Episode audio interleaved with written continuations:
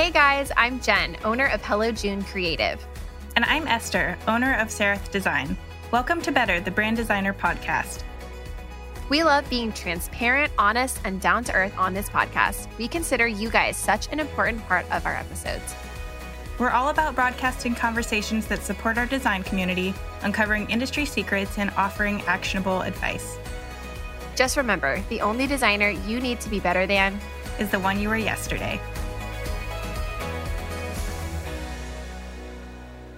Hey guys, welcome back to Better the Brand Designer podcast. I hope you're having an amazing Tuesday. Me and Esther are having an awesome Tuesday because we record the podcast and also a new podcast comes out on every Tuesday. So, really excited about Tuesdays.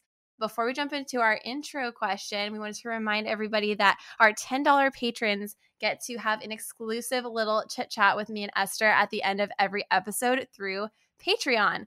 And today we're talking about something kind of juicy. We're going to talk a little bit about paying yourself, salary, LLC versus sole proprietorship, just some questions that I feel like I was really foggy on up until very recently, and something that I think, you know, is going to be, I'm just curious about how Esther does things too.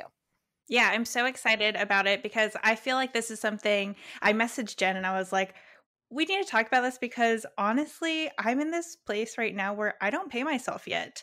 I just leave it in my bank account and we'll get into all of it, but I'm excited to talk about it. So, yes, sign up to be a $10 patron if you're not already so you can hear our juicy topic. I know we have like a little super secret show after the show. So, you guys definitely want to join. But yeah, okay, intro question time. Esther, what is your most embarrassing moment in business? So, I feel like I have a couple, but my number one most embarrassing moment was when I called a client a different client's name. I'm not sure if I shared this before, but I just feel like the clients, okay, I'll give myself a little bit of credit. First of all, they referred, one referred the other, and their names start with the same like two syllables, and then the end is different.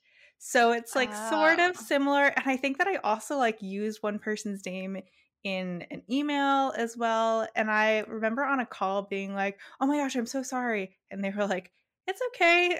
kind of awkward, but I felt like, uh, I should have known. It's almost like if you're dating two people and you accidentally call I know. somebody. I'm like, ah. I know. It's like funny. I I always struggle with like how much to reveal to current clients about the other client projects that I'm taking on, and I definitely opt for like nothing because yeah. of client confidentiality. But also, I work with a lot of clients in similar industries in like literally similar locations because I feel like the whole of like Central Texas interior designers like came out of the woodwork and like inquired with me. When you get to one, you get to everybody else. I know. Yeah. And then they all refer each other and it's like this wonderful like referral train. They're all such wonderful people. But I don't know. I've never had anyone like be upset that I like work with another like interior designer and there's no way that I could ever like sign like an exclusivity thing, I guess. But it's like I've had clients like be like, "Oh my gosh, you worked with so and so? Like I know them from d- working with them at this other agency." And it's like, "Oh wow, like I hope they told you good things." Yeah. Like Have you ever uh, worked with a client and you because they're in the same industry, you've been like, "Oh yeah, remember when I told you about or blah blah blah like when i was talking about this part of your project and then they're like uh no because i've done that before too where i'm like oh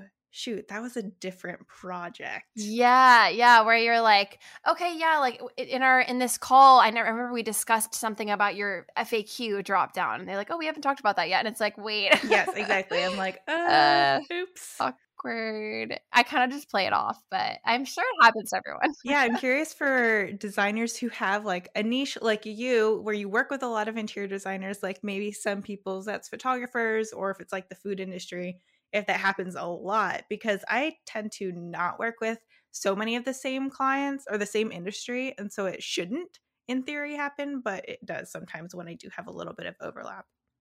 Yeah. So it is like kind of a dangerous game because if you get like one client that just like is really unhappy for whatever reason, then like you kind of have to take a break from that industry for a little bit because I feel like I mean, at least in design and, and brand identity, I always say, like, I feel like it's kind of a small world. Like, I feel like I'm familiar with a lot of people who do what we do. I think it's similar for at least the type of clientele that I'm attracting, just like luxury, like turnkey, full service type creative experiences and services. So, interior design, art, artwork, you know, that type of thing. So, yeah, we should talk about this in the Facebook group because I'm actually curious, guys, if this has ever happened to you before or DM us. So I want to share my answer, which is very similar to Esther's, is that like I misspelled a client's name and I also misspelled their business partner's name in the same email. Oh no. And then I did it again in the next email right after I had just apologized for misspelling it in the first oh email. Oh my gosh, that's embarrassing. You're like literally double whammy. Like it was an uncommon spelling of a common name. And I just felt so bad. They were so nice about it because I feel like when people have uncommon spellings of their names, they're really used to their name being misspelled. But I am I don't know. I just like it just makes me nervous and anxious and I don't like it. I feel like they are always nice about it because yeah, like you're used to it, but at the same time it's not I think cuz I I don't feel like my name is that uncommon, but people often spell it without No. an H. And I'm like, ugh, Really? Like it's E kind of annoying. Yeah. I've 'cause- literally I would never think that. I don't know. Well, I feel like that's because it's in the Bible and it's like a common for us. But then, like Oh. people who aren't religious at all or like have just no idea the name Esther, then they're like, "Oh, that I'm just gonna pronounce it how it sounds." I guess that makes sense. Funny story. Um, my husband literally asked me how to spell my first name the other day. What? Yes, we have been married for six years. We are going to be celebrating celebrating our six year wedding anniversary this year. We have an almost two year old child. We've been high school sweethearts for ten plus years. Yeah, I feel like he should. He asked me how to spell my first name. He's like, I can never remember if there's one N or two N's. I'm like, Jennifer has two N's. There's Like, not really any Jennifer that I've known that has one N in their name. No, and he all he asks about F's too. I'm like, there's one F. There has always been one F. There always will be one F. I like, if he really needed to know, maybe just Google Jennifer. And I know. I don't know. I have heard of Jennifer's and like I respect y'all, but I do not understand that have just one N. So I Uh, don't you know. don't We're getting to- off topic. you don't have to respect them. Respect their parents because that's who put I, uh, them through it. I know. Oh gosh. But anyways, all right. Well, let's jump into our conversation. So today's topic, uh, we're really excited about this one. I know I say that about every topic, but we're just really good at picking topics, guys. We're excited about everything. we are just excited and high on life right now. So Esther went to design school. I went to journalism school. And I feel like a question that we get asked often is should I go to school for this? Or I don't have a degree. Does this make me less of an expert? Does this mean I have to charge less? Does this mean that clients won't want to hire me? And so I thought it would be fun for us to kind of talk about like post high school degrees. Um, neither of us have a graduate degree. Um, Nope. I, people have asked about like, oh, should I go to like a graduate program or whatever? Everything, of course, should be taken with a grain of salt. If you want to go and get a degree in whatever you want, just for your own self, and because you think it'll make you a better designer, and because you you just want to, then we fully support that.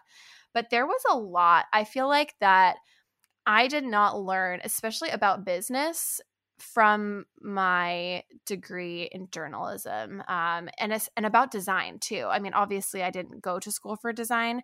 I'm mainly curious, Esther, to hear kind of your experience because, like, I halfway through college, I was like, oh, I thought about transferring and going to design program because I realized halfway through that I didn't actually like the content creation and the writing side of journalism. I actually liked the design and the like like information design and editorial design, which is what I went to after college.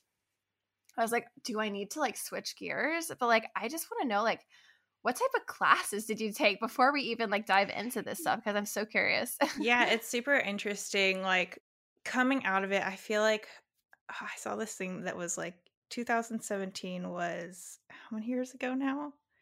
Like, like 10. oh my gosh.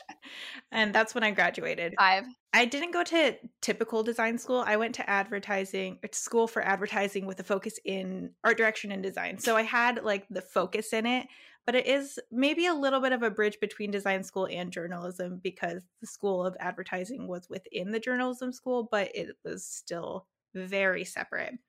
But some of the classes that we took were, I mean, I had the basics of like how to use some of the design programs. I had the basics of like design principles and using white space and how to structure elements and typography and things like that.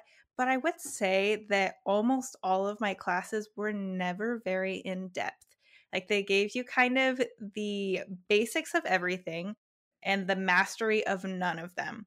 And it was more so to just kind of like to push you along into some sort of field, but I don't think they ever really guided you anywhere. It was just like, here's some tools to use and do with them as you will what I did learn more was within the advertising school when I would get into art direction classes. They taught a lot about strategy. We had a creative strategy course, we had a brand strategy course, we had copywriting and media planning and figuring out how all of those melted together.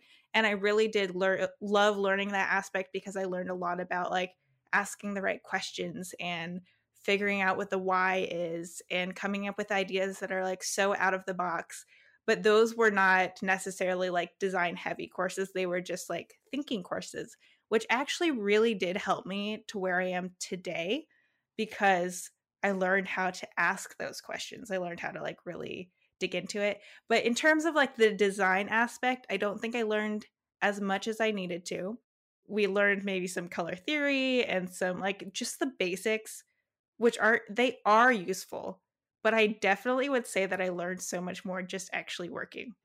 Yeah, I think I definitely agree with you. And it's so funny that you say that the advertising school was within the journalism school because when you're talking about like being curious, asking questions, digging deeper, journalism school, you know? So I feel like I definitely got that education from a different perspective, from like a content creation perspective, but also like a connection and like storytelling perspective. Mm-hmm. And so mm-hmm. I feel like we have this like list here, like what did we learn in school that we use in our business is probably the top thing for me and I'll venture to say Esther too was the curiosity and the strategy behind why you make certain design or copy or creative direction decisions. Yes, totally. I feel like that was really really valuable. Yeah, I feel like it always was that being curious, which I think that is kind of the I would like to say in everything for going to university is like trying to be curious about the world, whether you're in business school or if you're a journalism major or if you're even in like the sciences. I feel like it's always about being curious and trying to solve problems for the world. And that's something that I take away and I really do appreciate from schools. Like, how do you solve problems creatively? How do you look at the world and see what needs to be changed and then do it through the lens of journalism, content creation, art direction, design, all of the things that you can then graduate and go on to do.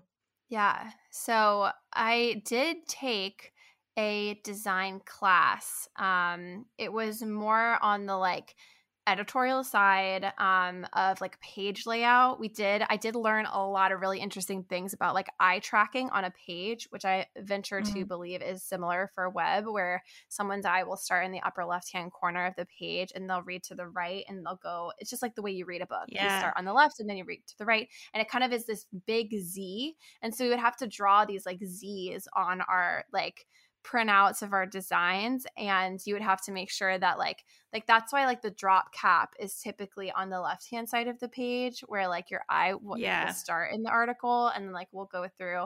It was kind of like of course i mean i was in school i graduated high school in 2012 and i graduated college in 2015 i was class of 16 but i had a bunch of credits so i was able to to graduate a, a year early. But like I feel like at that time, like I feel like at least journalism was moving away from like long form, like the Atlantic, like New York Times Magazine. And it was like, I feel like people were getting more comfortable with exploring like piecemeal stories where like it was little bites of content. And I found Which is now what really, everything really, is. Which is now what everything is because like people's attention spans, and my myself included, are absolute crap. But like I really was inspired by by those like little bitsy pieces of like content like how can we lay this out in a way that makes sense and is strategic and mm-hmm. takes into account some of those things that i learned from that particular class um, and i actually when i went on to work at women's health magazine as their junior designer i was doing the front of book pages like we call fob front of book where it's like the little like PC like stories where it's like, oh, here's like little like bite sized facts or fun facts or whatever. And so like those pages are actually some of the most challenging to design, I feel like. So I love designing them because it was really like intricate. Mm-hmm. Like I'll have to like unearth some of my old designs for you guys. Like, oh, we should do that because, for sure.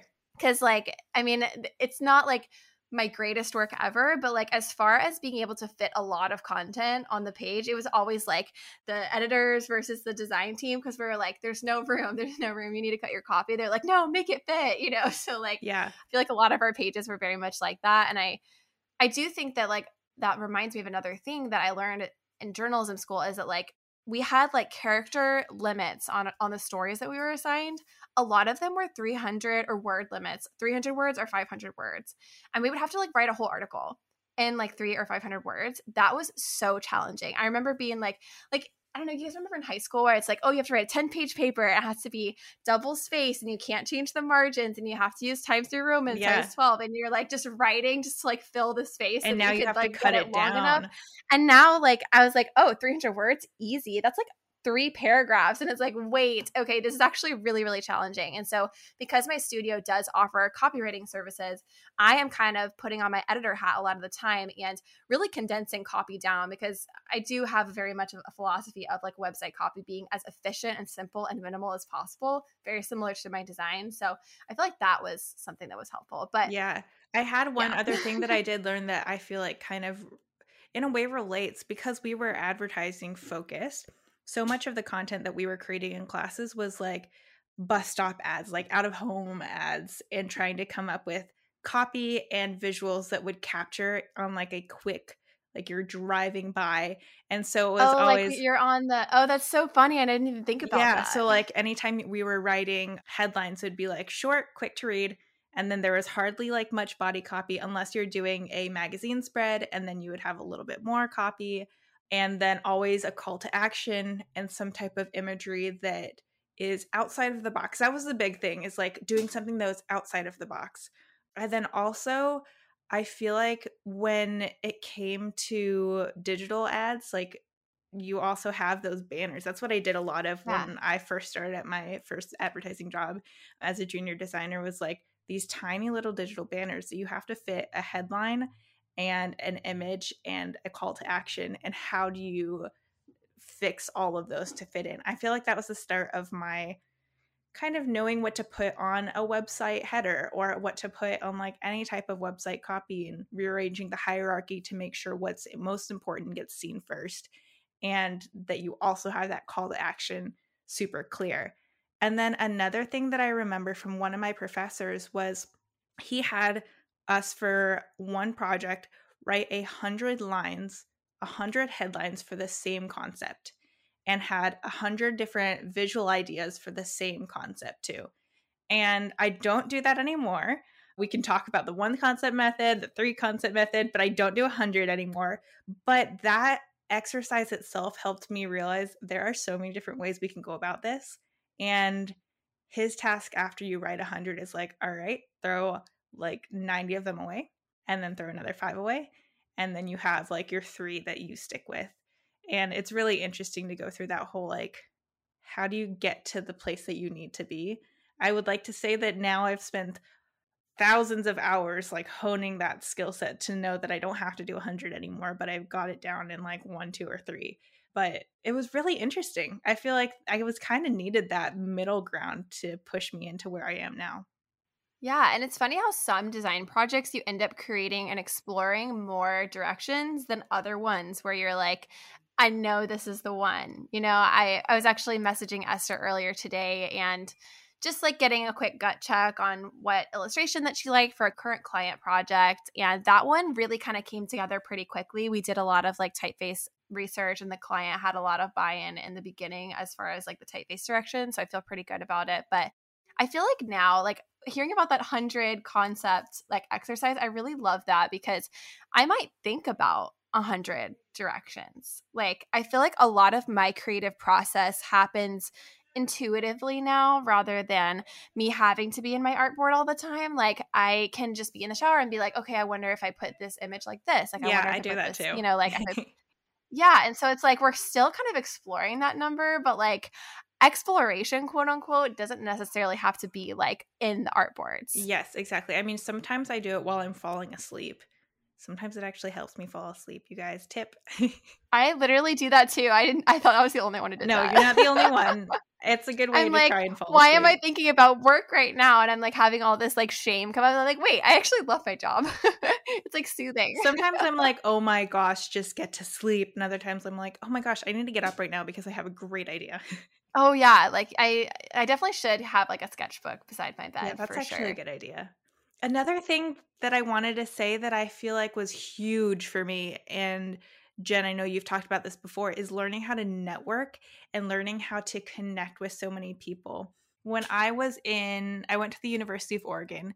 As a junior and senior, you have an opportunity to go on an ad trip to New York City, and they take you to so many different ad agencies. We We did that too. Oh my gosh! Of we course, did that too. I feel like I wonder if we were there at the same time. That would be like total fate. I know that would be insane. Probably not. I feel like they probably make sure that all the schools get staggered and you know. Yeah, I went to like Google. We went to BuzzFeed. Yeah, same. Like you know, yeah. And then we we went to like a lot of like niche ad agencies, which was really fun. I feel like we got to meet so many people and they did like creative briefs with us, split us into groups and things like that.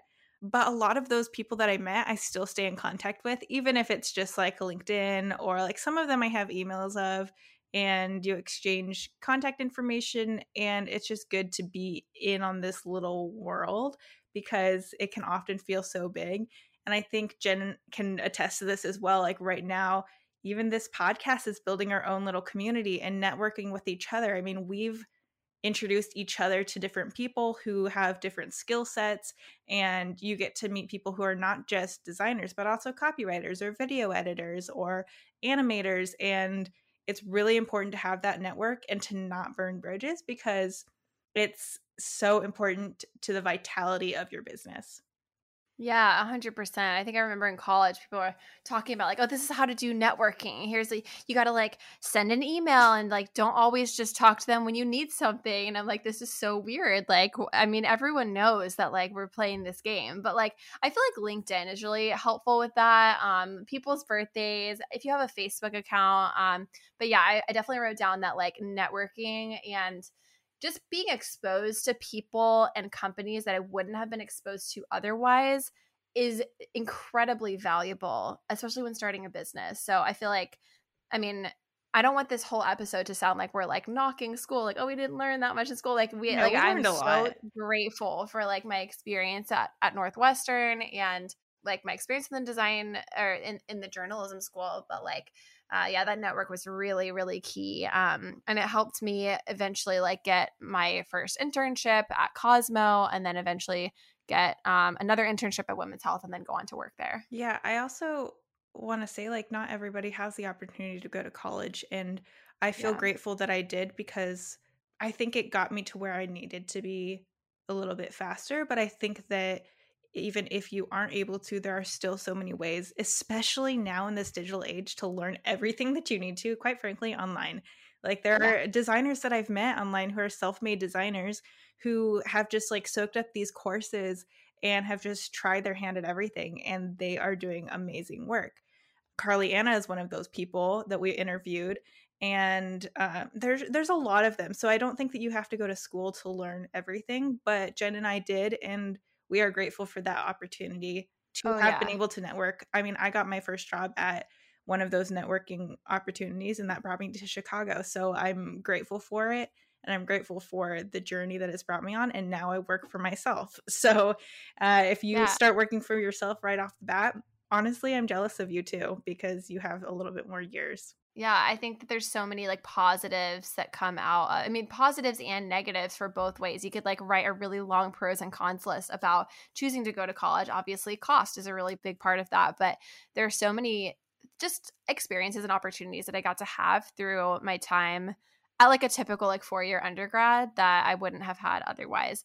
Do I want to get a master's? Not really. I don't feel like I need any higher education, at least to inform the type of work that I'm doing right now. If I ever decided that I wanted to like go and get like a coaching degree or something, like I would probably like just check out some sort of like really like faster certification. Like I just I don't even feel like I want to do a couple years or anything. Like there are of course professions where like you have to do that like you know yeah. medical field and law and stuff like that but yeah. we're kind of lucky where like our industry like no one has ever asked for my degree or like my gpa oh like, my gosh no nobody cares. cares anymore it's almost after you have your first you have the degree then it's like it doesn't matter what it was and yeah. i would venture to say that if i had to do it again i probably wouldn't but i also know that that comes from a place of privilege of already having gone and yeah like hindsight bias a little bit. Yeah. yeah. i feel that though. I feel that. You're like oh well like i could have just like saved so much money or like saved my parents money or whatever yeah. and like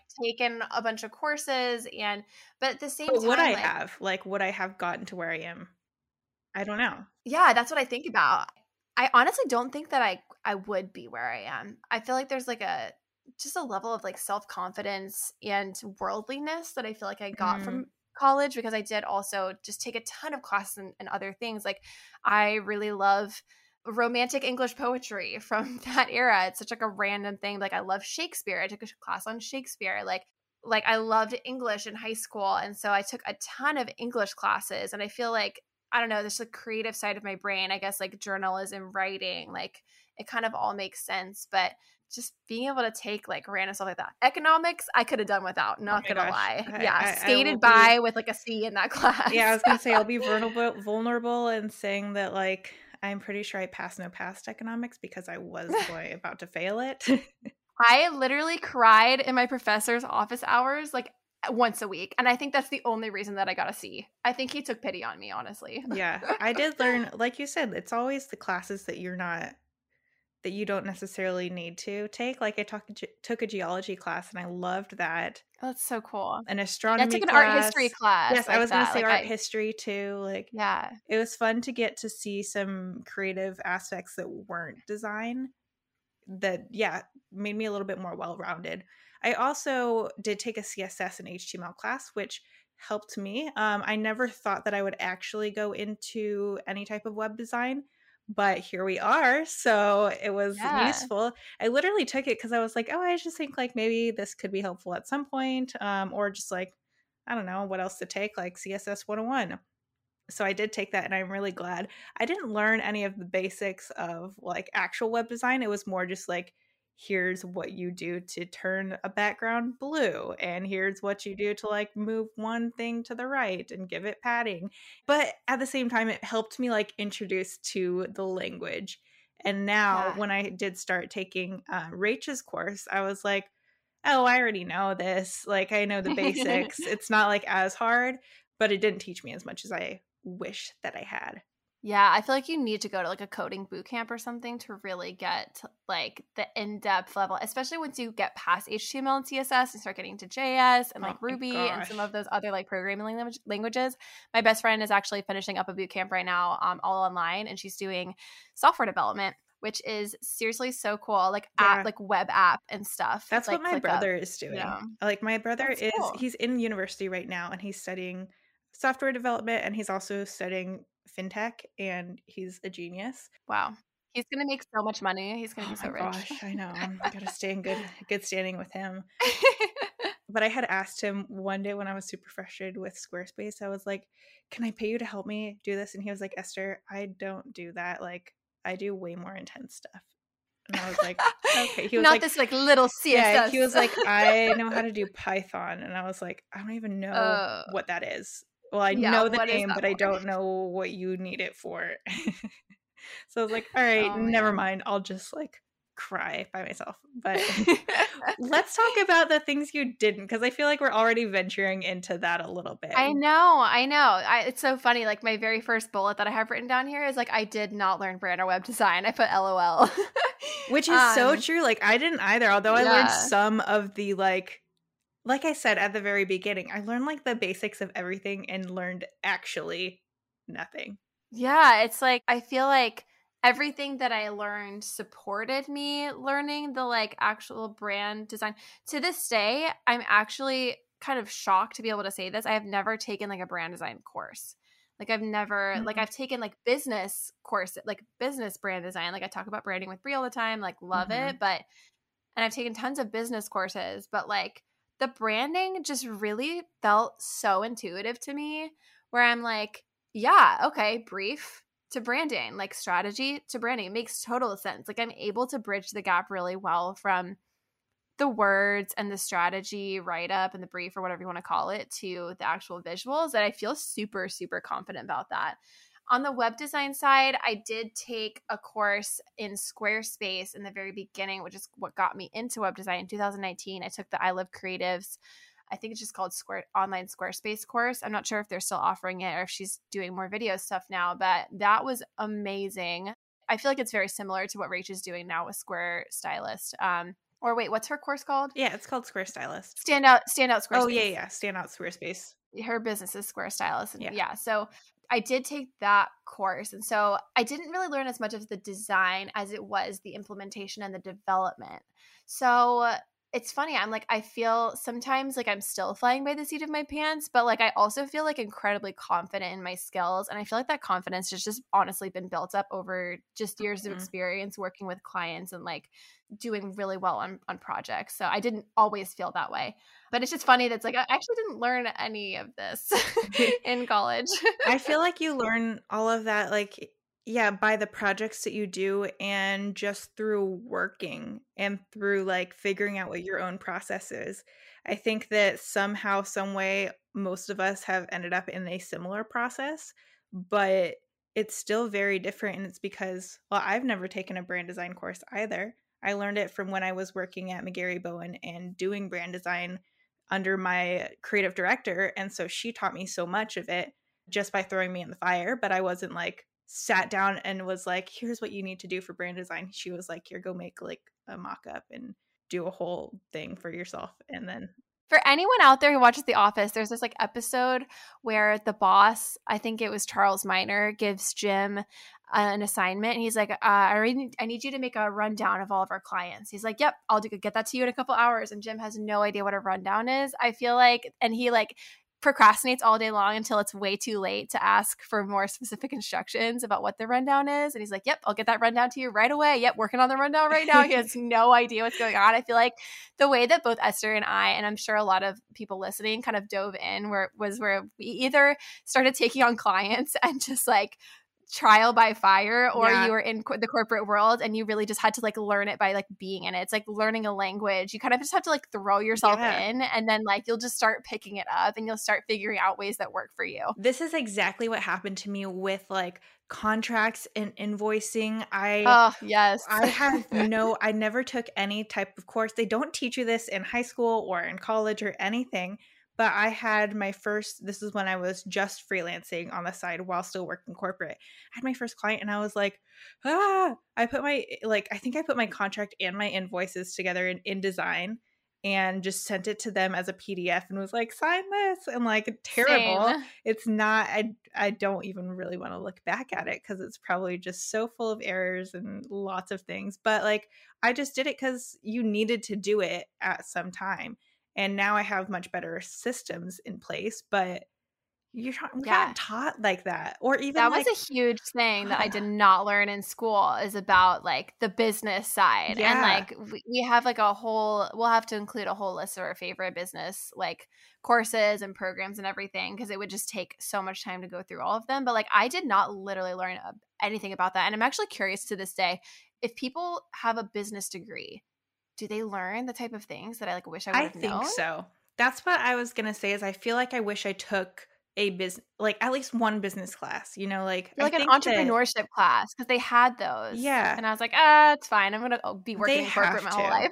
because my husband, he's an accountant now, but he took business as one of his degrees, and he took math as one of his other degrees. So in the business aspect, he learned all about like profitability, sales, uh P&Ls and all of those things and he like guides me through it now, but I never learned any of that, so I think that there is some sort of course that you could take, but a lot of it is just kind of like being thrown into it and figuring out like how much do I need to charge? Yeah, and just making a mistake every single time. Like I feel like that's how my what my pricing journey was like too, where I just like I just like picked a random number. Yeah. And then same. I was like, all right, and I was scared. good, I guess. Like, yeah, and I was like, oh gosh, I think the first ever invoice. This was back when I was like interning. I, was, I had a paid internship at like a um, it was like a branding agency, um, in in Evanston, where where Northwestern is my first invoice, I was so afraid to like put the number on it, like the actual number that they owed me, that I just left it off the invoice. Are you serious? I like, yeah, I was like so nervous, and so like I just I gave it to like the owner or whatever, and he's like, "There's no number on this," and I was like, "Oh, I must have forgotten it." oh my I goodness. honestly didn't know like what I was supposed to do. I was just this little college student. Like I, uh, I have really grown in confidence since then, but like Oh, for yeah, sure. I didn't know anything about like pricing. I mean, I'd only ever worked for like 12 bucks an hour at like my local like clothing store or whatever, you know? yeah, I feel like for me with pricing, it was also kind of that trial and error. Like I remember uh, probably my first project was like two hundred dollars, and I felt like, oh my gosh, that's so much money. They're not I gonna know. pay that. Same. And then I slowly, like, I remember the next project, I was like five hundred dollars, and it was like, ah, should I say a thousand? And I said a thousand, and then from there, I was like. A thousand two hundred, a thousand three hundred, a thousand four Yeah, and I too. was scared each time. And Yeah. then that's when I took Morgan's course, and I was like, "Oh shit, I am charging way too low." but you don't know. You don't. And you have to be surrounded by people who expand the realm of what you think is possible.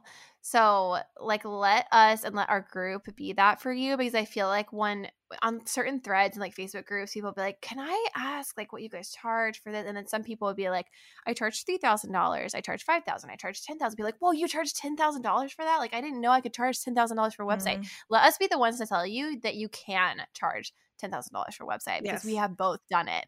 Um, and it's it's definitely like you have to work on your sales skills. You have to work on being able to price. Value based pricing was really huge. Um, so we have an episode with Morgan Rapp back in season three that um, talks all about that. So go back and listen to that one.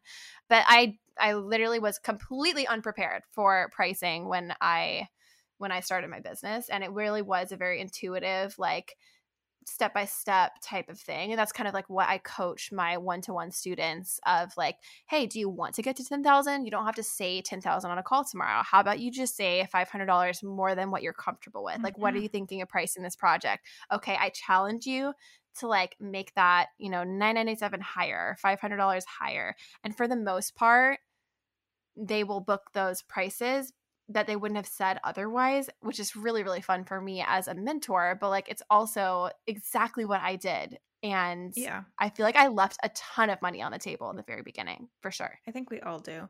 That's something that I wish I had learned in school is the art of negotiation too. Oh, yes. Well, in the advertising school that I went to, they kind of funneled everybody into ad agencies. So they never really talked about starting your own business at all. It was like you're going to go work for Wieden and Kennedy. You're going to go work for 72 and Sunny. Uh, no questions asked. And now, even still, they should have had some sort of conversation about negotiating even your wage of like how much are you getting paid salary because that type of conversation even though that doesn't like one for one relate to pricing as a business owner it still relates because you're learning how to talk money and be comfortable with it which is something that majority of us are not comfortable with when you start running your own business Yes, exactly. I have a book recommendation for anyone interested in learning more about negotiation.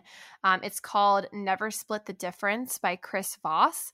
The subtitle is Negotiating as if your life depended on it. Um, and he's like a professional negotiator, I think, for like the FBI or the CIA or something. And like he, well, maybe, maybe not because like you can't like well, he's not actively like undercover, but like he ended up writing a book about it. So he's a professional negotiator and he talks about negotiating just like in everyday life, like with your landlord, negotiating with your spouse, negotiating with your kids. Like it was such a like real life application of these really cool and interesting negotiation techniques.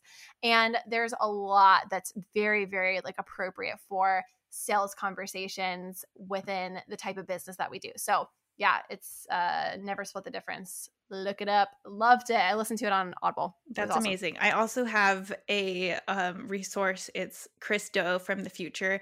And I just tried to look it up, but I can't exactly find it. There is a video where he talks about it's like just effing pay me.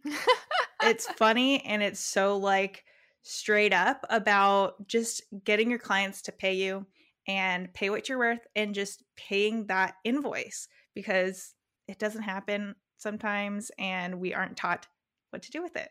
Yeah. Oh, so good. Yeah, I love Chris Do and all of his. He has great content around value based pricing too. There's a couple podcast episodes that I'll have to go unearth for you guys if you're like, what is this like? What are you guys talking about? It's I feel like a really good like introduction to like how can you start using some of those principles on sales calls and when talking with potential clients about your services. But yeah, I feel like another thing that I just really didn't learn anything about in college, and like maybe this is just a college thing that no one learns about this in college, is like taxes and finance. Unless Ugh, you're like an accounting major, like I, there was a lot that I like an embarrassing amount of stuff that I didn't know, and I feel like that I'm still like learning and like understanding about. Well, let's be fair. They make the tax, the whole system, like really complicated for a reason. Yeah, yeah, I, I I agree with that for sure. Like I have used a bookkeeper.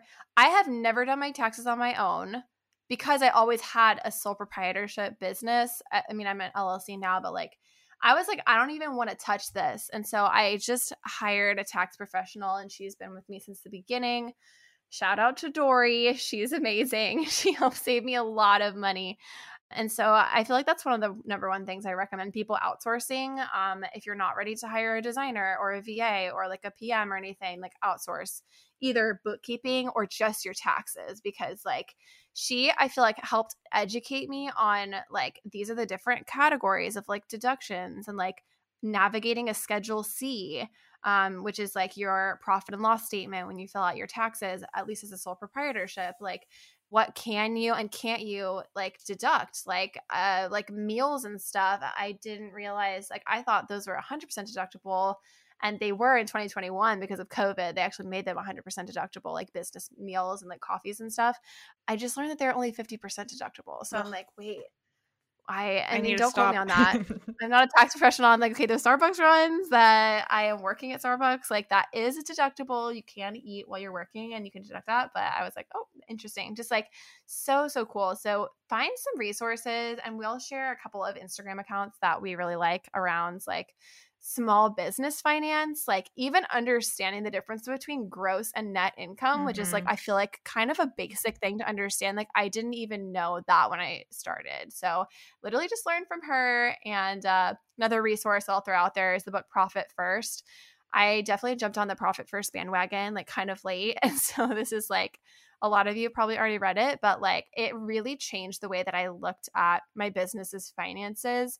And that book was what started me on the path to I mean, I, would, I had already become an LLC, but thinking about myself as an employee of my business rather than like, oh, I just get to keep all the money that my business makes. And we'll talk more Yeah. about this in our super secret show at the end. But yeah. Did you learn any of this stuff? No, none of this stuff.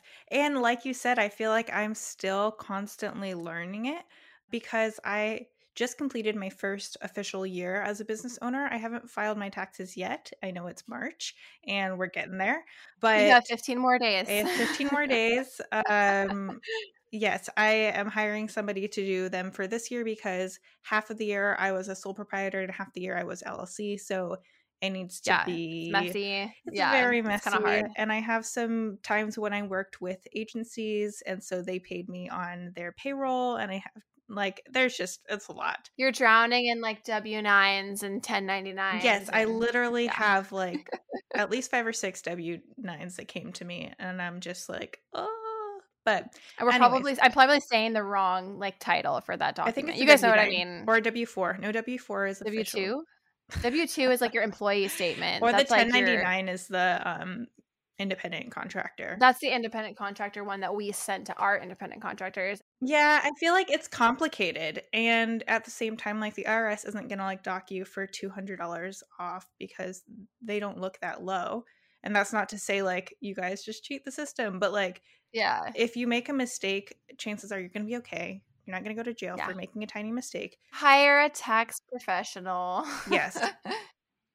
the worst thing that'll happen is that you get audited and then they like charge you a fine. Yeah, and then And you you pay pay it, and fine. then it's okay. But that's Yeah. another thing I didn't learn is like uh how much to save and how much to Yeah. like keep in yeah to keep in your account for safekeeping. And I mean, and like so just how much you have to owe in taxes as a as a freelancer. Like my goodness sakes, like it, I was shocked. One of my I think it was my second year in business. I had the largest tax liability that I'm not even going to say on air because it is so embarrassingly high. And thank God I had the cash in my business Oh my account to pay it. But it was a, and I got fined for not paying Yeah. estimated taxes on time. Like it was a just, it was a not good situation if you catch my drift. So that was where I was like, help. at least you had that to be able to pay because there are a lot of people who work paycheck to paycheck and we still don't. Yeah.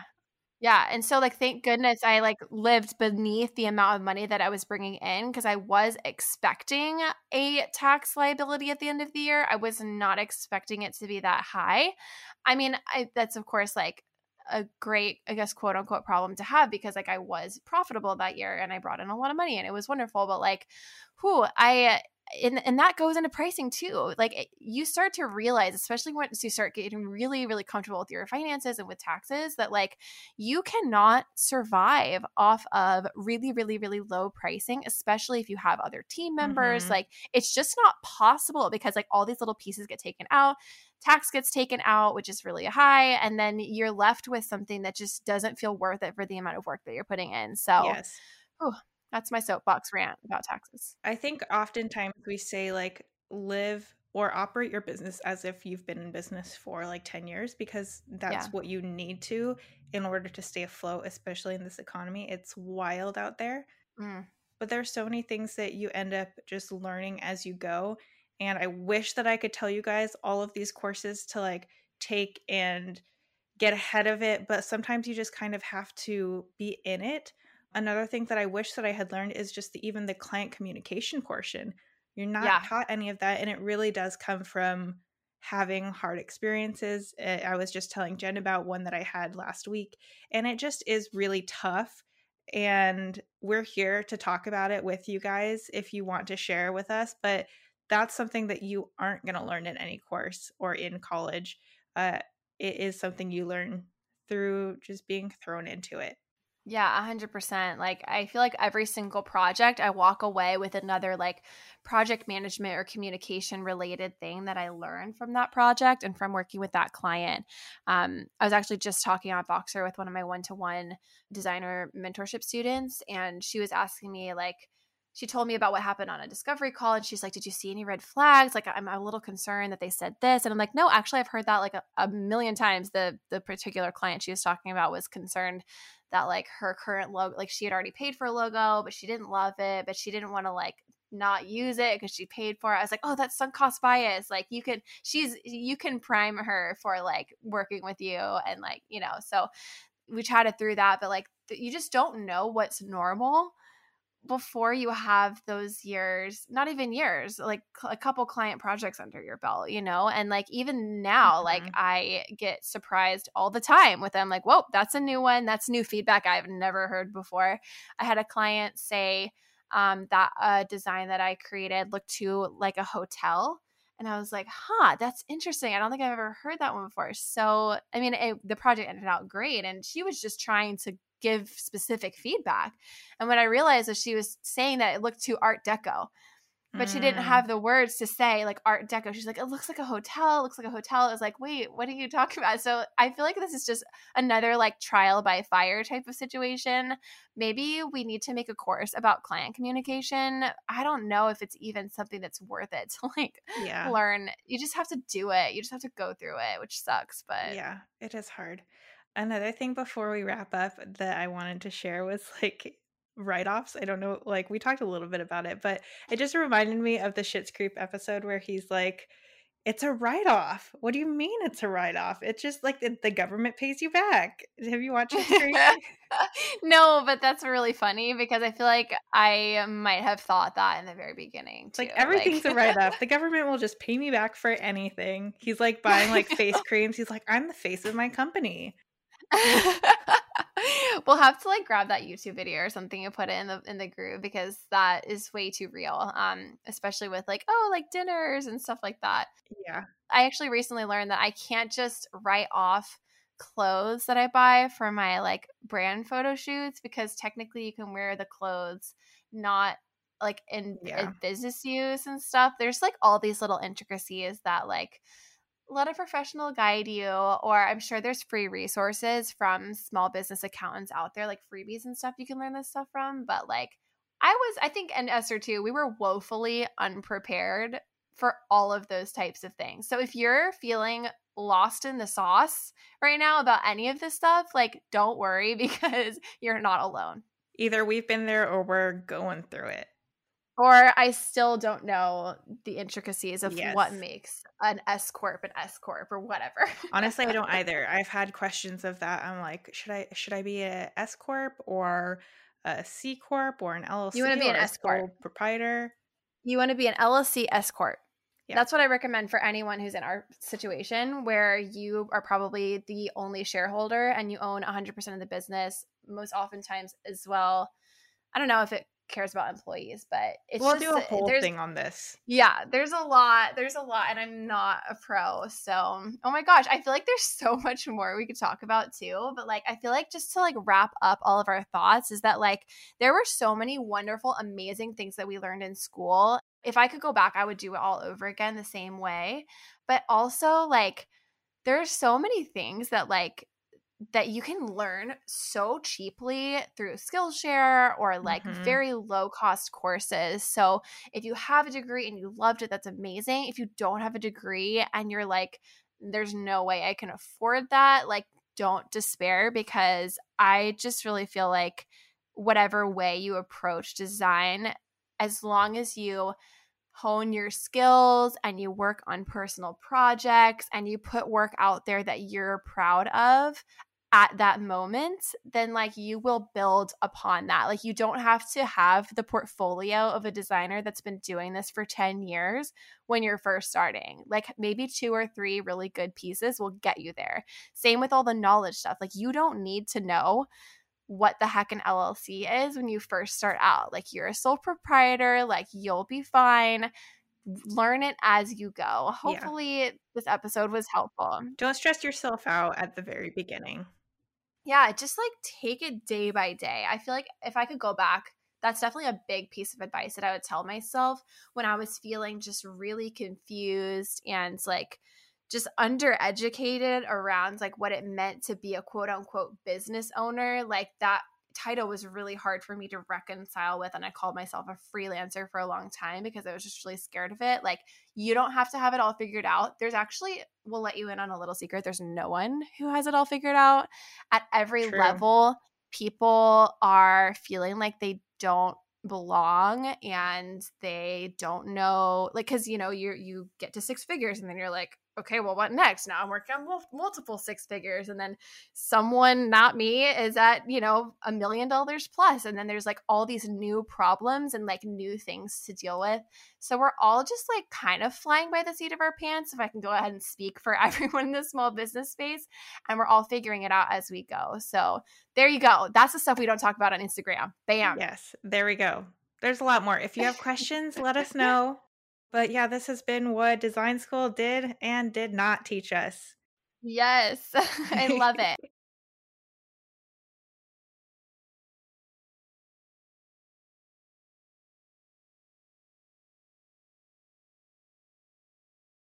Okay, inbox question time. Maria Kreider asks Does anyone else neglect their brand as they are too busy working on everyone else? Esther, I'm just seeing your little like answer. Mine, I wrote a note in our little outline. I said, "Uh, yeah, oh well," because I feel like it's so easy to just kind of neglect. I mean, Jen and I were talking about this before we recorded too. Of like, We've not been doing much on social. Like we haven't been doing I, I haven't been doing much marketing at all. I haven't been like uh it's exhausting because yeah, you're working for your clients and that's where you're getting the money. I don't get money for like making my own business stuff. So I neglect myself I so much and I know that's not good. I know like I used to have a day set aside like every week to actually work on my own business stuff and that's gotten pushed to the side with like other responsibilities and life and that's okay too just because there's different seasons but i totally do that all the yeah. time can we normalize that? Can we just normalize that right now yeah. that like client work comes before your own business? I feel like that's a super unpopular opinion, but like it's reality, okay? Like it is so real like we're not saying don't ever like market yourself because you do need to be continuing to put time and resources into marketing even in busy seasons so that you don't have this like cycle of feast and famine but like at the same time like there's only so many hours in a day and there's also so many hours that you have decided to dedicate to your business and like as I said, there's other like life responsibilities that pop up. Like there's other like I haven't posted on my Instagram feed honestly probably in a couple weeks if not a month and like i'm letting that go and i'm okay with that like i feel like me a year ago would be like oh like i feel so guilty like i feel like i should like people are gonna see it. but like i'm getting inquiries where people are like oh like the reason i reached out was because i saw your like beautiful work on your instagram i'm like you know what it doesn't need to be like recent you know yeah. I think that as also new designers, I felt this when I first started my business was like, oh, I need to be on top of everything. I need to be posting every single place all the time, three times a week. And like, that's how people are going to see me. I need to like make sure everything is on top, like, I'm on top of it so people can see me as consistent. But at the end of the day, like, you're going to get clients and it's more about the mindset of welcoming things in rather than feeling like you have to do everything because that's where the burnout comes and yeah, like you said, we're normalizing it. Neglecting your brand for your own mental health and for your clients' wellness too. It's totally okay. Yeah, I love that. And I think another thing that I'll just kind of wrap up with is I was actually talking with a client of mine who is also a mom. She has a bunch of little kiddos. She's a coach. She was saying that she takes like these like work vacations where she sets aside like two days. She like goes to her sister's house or something. Her husband stays with the kids.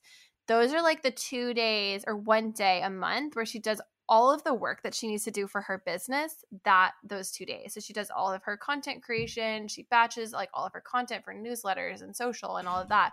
She does like work on like her like like we did I did brand identity for her so she was like working on that, you know, like they filling out the questionnaire for that and like catching up on emails, invoicing, like setting up stuff with her team. And I love that because that just opened up the rest of her month to fully focus on her coaching clients. Mm-hmm. And I feel mm-hmm. like I kind of want to adopt that a little bit, especially now that I've moved back with family where I actually can leave my baby for a full day. I think batching is going to be kind of the way that I move forward because I literally just cannot create content on days where I'm doing client work. I just can't do it. I just get yeah. creatively burned out. There's not enough time in the day to do everything that we want to do, and that's just life. Ain't that the truth? Yeah. So, not to be depressing, but yes, Maria, um, let us know what your thoughts are about this. We'll tag you in our little episode announcement on Facebook. But hopefully, that was, if not helpful, permission giving for you. Yes. Awesome. All right. Well, we'll see you guys next Tuesday. Remember, if you are a $10 patron, you have an invite to our super secret post show show where we're going to be talking about paying ourselves, all things salary and be like business structure. We dipped into that a little bit in our conversation today, but really excited to talk about that with Esther. So stay on. All right. Bye, guys. Bye. We hope you enjoyed today's conversation. Subscribe wherever you're listening to make sure you don't miss an episode. And we'd be forever grateful if you left us a review on Apple Podcasts. We bet you got designer friends who'd enjoy it too, so share it with them. If you'd like to submit an inbox question for us to answer on air or want to get in contact with us directly, email us at inbox at betterbranddesigner.com. If you love these conversations between designer friends and would like to support us, you can find us on Patreon at patreon.com slash betterpodcast. Our Facebook community is one of the most positive, supportive, and fun groups we've ever been a part of. We'd love for you to join us. So search for Better, the Brand Designer Podcast on Facebook. And visit us online at betterbranddesigner.com to learn more about our podcast and snag major discounts on our favorite resources. Special thank you to our producer, John from Wayfair Recording Co. See you guys again next week.